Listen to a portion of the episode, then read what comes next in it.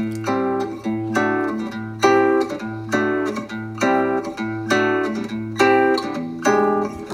り込んだ君を起こして月を見よう。こんな綺麗な月は生まれて初めて。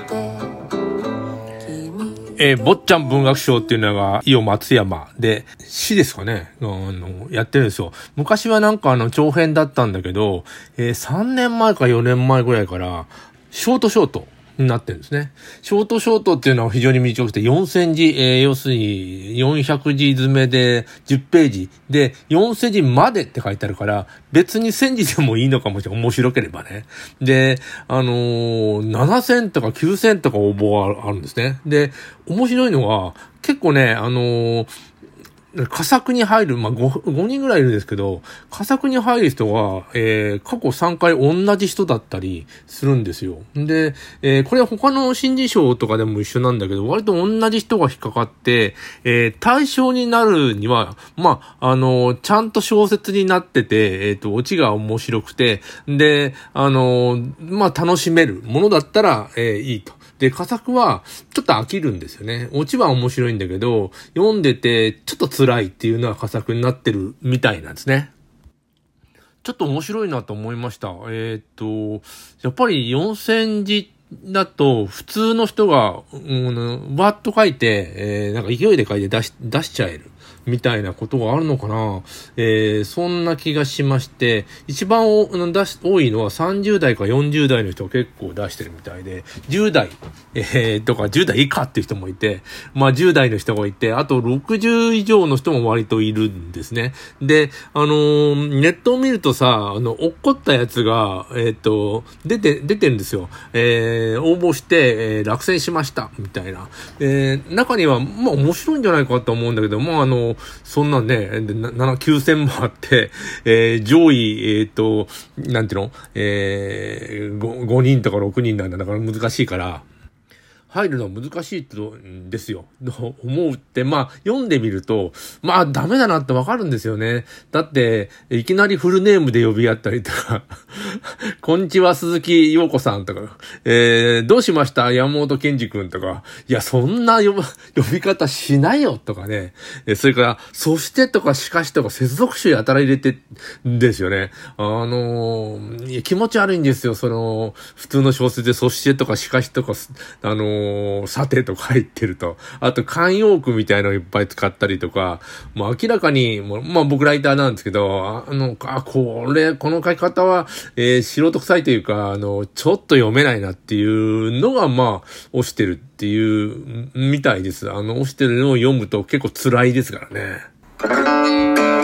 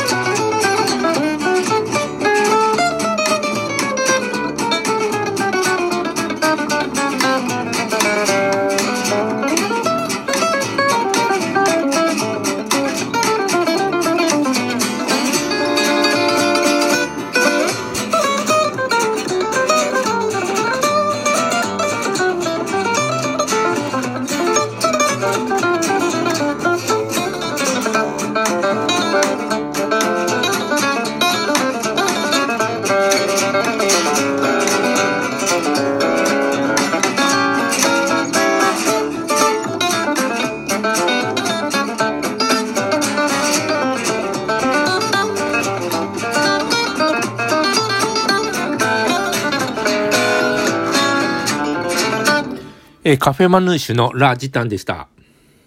えっと、村上春樹のなんかつぶやきみたいなのが流れてくるんですけど、なんか最近流れた面白いのがあって、物語、フィクションっていうのは、え本当のことのように書く。で、ノンフィクションっていうのは、本当のことを、えー、フィクションのように、要するに面白く書く。もう逆なんだ、みたいなこと。あ、なるほどね、と思って。僕あの、えー、ノンフィクションっていうのはやったことがないんで、あ、そうか、ノンフィクションをそのまま書いても面白くないもんな、と思って。面白く書くような、えー、工夫っていうのが、えー、要するにフィクションみたいな工夫っていうのがノンフィクションにはあるんだ。確かにそうなんだよね。えー、ノンフィクションの開発を、そのままずっとあの、普通に、えー、こうですよ、こうですよ、こうですよとか言ったら、別に読んでても、これ辛くなってくるっていうもんね、それはつまらないない事実の羅列であって、えー、それをどう、どういうふうに読ますかみたいなのは、えー、どっちかというとフィクションがやる世界ですよ。で、えー、フィクションは、あの、どうせ嘘を、嘘だと読む人は、えー、思ってるわけで、どっかで、心のどっかで。ところがさ、読んでるうちになんかその世界の中に入って、えー、もう今、読みの国みたいなもんですよ。その世界の中で、それが本当、嘘を本当のことだというふうに認識するってっていうような、えー、のが、ま、優れてるっていうことなんでしょうか。えー、っと、嘘なんですよ。読んでてみんな嘘だと分かってて読んでるのに、えー、読んでると、あの、その物語に入ってしまう。まるで本当のことのように。え、これがフィクションだみたいなことを書いてて、いや、面白いこと言うなと思いましたね。どうですか、皆さん？さっきのあの、坊ちゃん、えー、文学賞4センチ、えー、短いんですけども、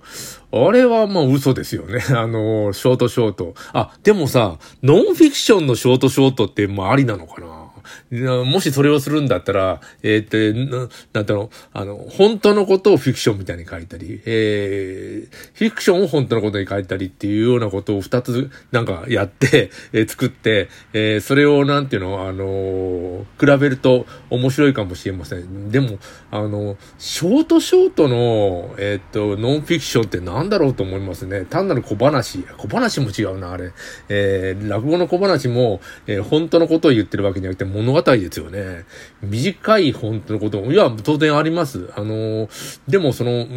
短い間にそれをフィクションみたいに語るって相当難しいなって思うんですよね。えー、どうでしょう？まだあの9月の末までに、えっ、ー、と、締め切りなんで、あの、書こうと思えば1日、1日もかかんないね。あの、えー、書けちゃうんで、どの、わーっと書いて、えー、出すと面白いかもしれません。あの、旅費出してくれみたいなのですよ。対象じゃなくても、えー、佳作に引っかかると、えー、イオ松山に呼んでくれるので、えー、そこでパーティーもできるし、にも参加できるし、えー、なんならもう2、3泊して、道後温泉になんか、えー、使って遊ぶという、遊ぶというか、あの、坊ちゃん気分で。坊ちゃん電車もなんかああるんでしょうね。なんか聞いたことあるんですよね。えー、で、夏目漱石先生が、えー、伊予松山にいた、ね、まあ、英語を教えてたっていう、まあ、坊ちゃんが教えてたっていう、えー、ところですよね。今でもあの表現なんだろうか、表現っていうか方言なんだろうか、そうぞなもしとか、本当にそんな喋り方してんの。えー、でもさ、あのー、大体勘違いされるんだけど、えー、大阪の人は、えっ、と、儲かりまっかとかね、ぼちぼちでんなとか言うんですかとか言うやつがいるけど、そんな人いねえよ。あの、もう江戸時代かみたいな。あの、東京でテアンデベラボンメなんていう人がいるのかって、ね、いないよ、そんな人。えー、でもね、あの、江戸にずっと住んでる人っていうのは独特で、東京ってさ、あの、地方から出てきた田舎者の集まりだったりまあみんな言うんですけど、確かにそうなんですよ。でも、あの、ずっと東京にいる人はな、なんか軽い、なんていうかな、えー、え感じがするんですよね。僕の友達はですよ。で、なんかね、あの、落語に出てくるの、なんか、長屋の八田熊さんみたいなノリを見せたり結構するんですよね。で、えー、で、大阪とか関西とかの人は特に嫌いというよりも、あんだ大阪いとか言って、大阪かいだ北海道だな。なんか、あのー、大阪に行きたいみたいな、京都に行きたいみたいなことを割と言うんですよね。で、えー、なぜか知らんけど、東北の人はあの、慣れ慣れしいのが嫌なのかな。えー、大阪の、あのー、人の、なんていうの、あの、ノリが苦手っていうのが、えー、統計の、僕の友達ですよ。何人かいたな嫌嫌いっていうよりも苦手みたいなんですね。で、まあ独特の、まあで、東京の人はやっぱ関東のその北から来た人が多いから、えー、どうしてもあの大阪とか関西が苦手っていう東北の人に会う確率がなんか多い気がするんだよね。えー、大阪は割とそのうん、地方からどんどん来るっていう感じではないですね。なんか、地元の人がみんなで住んでるみたいな。まあ小さいですからね、あの、都市もね。